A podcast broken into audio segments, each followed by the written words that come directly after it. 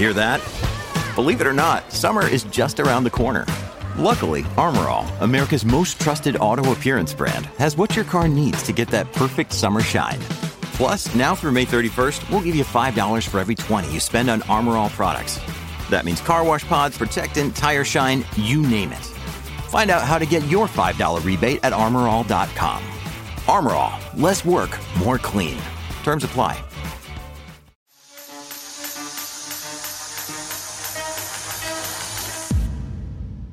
Welcome back to the Joshua Schall audio experience. Firstly, thank you for giving me a bit of your attention. I'm honored you trusted me with it, and I promise to return the favor by giving you a ton of edutainment value back. This latest podcast episode that gives a breakdown of several key CPG trends was a part of a vlog that I filmed at this week's National Association of Convenience Stores trade show in Las Vegas. If you wanted to see some visuals to go along with this content, please click the link in the episode description to check out my YouTube channel. But before we get started, I would love if you took 49 seconds out of your day to leave a rating or review on whichever podcasting platform you're currently listening to. This helps me out immensely in terms of extending the reach of my podcast, but more importantly, allows me to make improvements based on your feedback. Thank you again. Now enjoy my newest podcast episode. I wanted to run through a handful of trends that I saw at the NACS Show 2022. I'll start with one that's not kind of directly related to the CPG industry, but still is extremely important to any food or beverage brand that plans on utilizing the convenience retail channel within its sales channel strategy. The first trend is a bit of a kind of like now versus then update on how far things have progressed over the last five years. Back in 2017, I went to my first and only NACS show until returning this year, obviously. But I remember sitting in the crowd of some of the kind of educational sessions, and a speaker was talking about how convenience retailing was essentially defensible against disruption because of its business model and value proposition to the consumer. I've always leaned digital first and forward thinking, so I question if, at least first, he hadn't been paying attention to how e commerce had been infiltrating other sales channels like the grocery market. Secondly, he was banking too heavily on the legacy established value proposition definition of convenience. And then thirdly, if he was underestimating electrification. It was likely really a combination of those points plus COVID 19 effect tailwinds, but regardless, things looked way different inside the expo hall this year. In 2022, the idea of convenience is as much defined by technology layers or capabilities as it is location proximity. Additionally, California's ambitious electrification goal puts a kind of major wrench into the traditional business model of convenience retailing that optimizes for speed. The average fill up time for gas is only two minutes, but the average kind of charge time for electric vehicles is 15 minutes.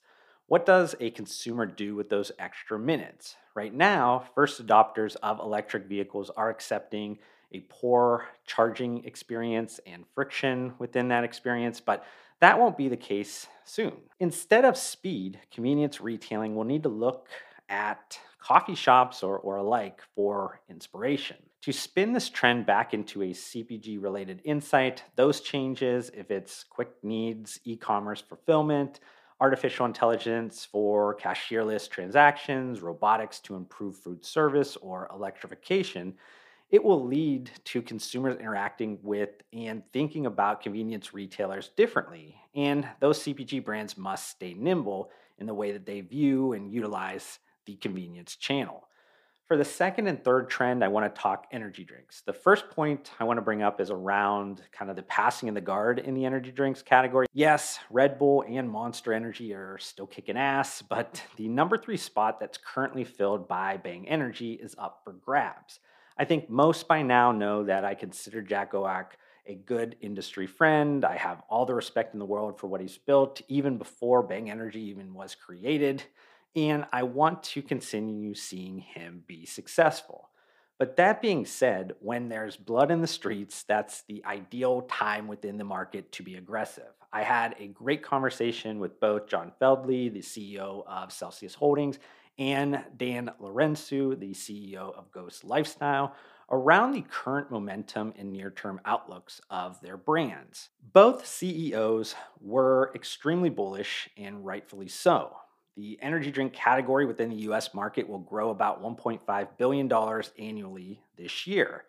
That type of market expansion is creating a beverage category that can not only support the typical like three man race that happens within the beverage world, but likely increase to four or five brands that have a billion dollars in revenue in the next two years. That market expansion is also supporting the other trend that I want to mention, and that's what I've dubbed in the past as energy everything. There's no doubt that Americans love their caffeinated drinks, so Energy Everything was thriving at the NACS Show 2022. It's not only typical energy drinks, but also the explosion in ready to drink coffees, caffeine being added to adjacent beverage categories like hydration, and even further acceleration of the energy drink on premise 2.0 strategy, aka integrating into food service that I talked about a handful of years ago. Another beverage trend that was quite obvious at the NACS show 2022 was the further convergence of alcoholic and non alcoholic brand portfolios.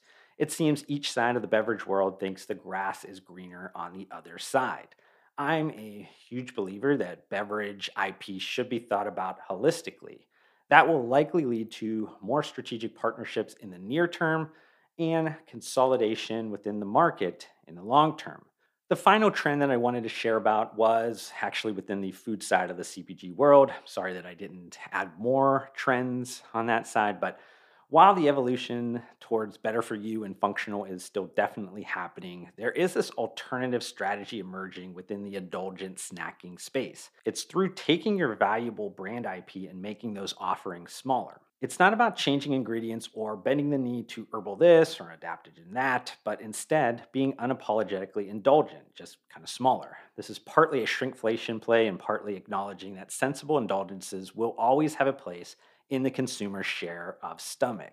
I hope you've enjoyed this podcast episode. If you have any comments or questions about anything I discussed during it, open the podcast episode notes and click on any of my social media account links to reach out to me directly.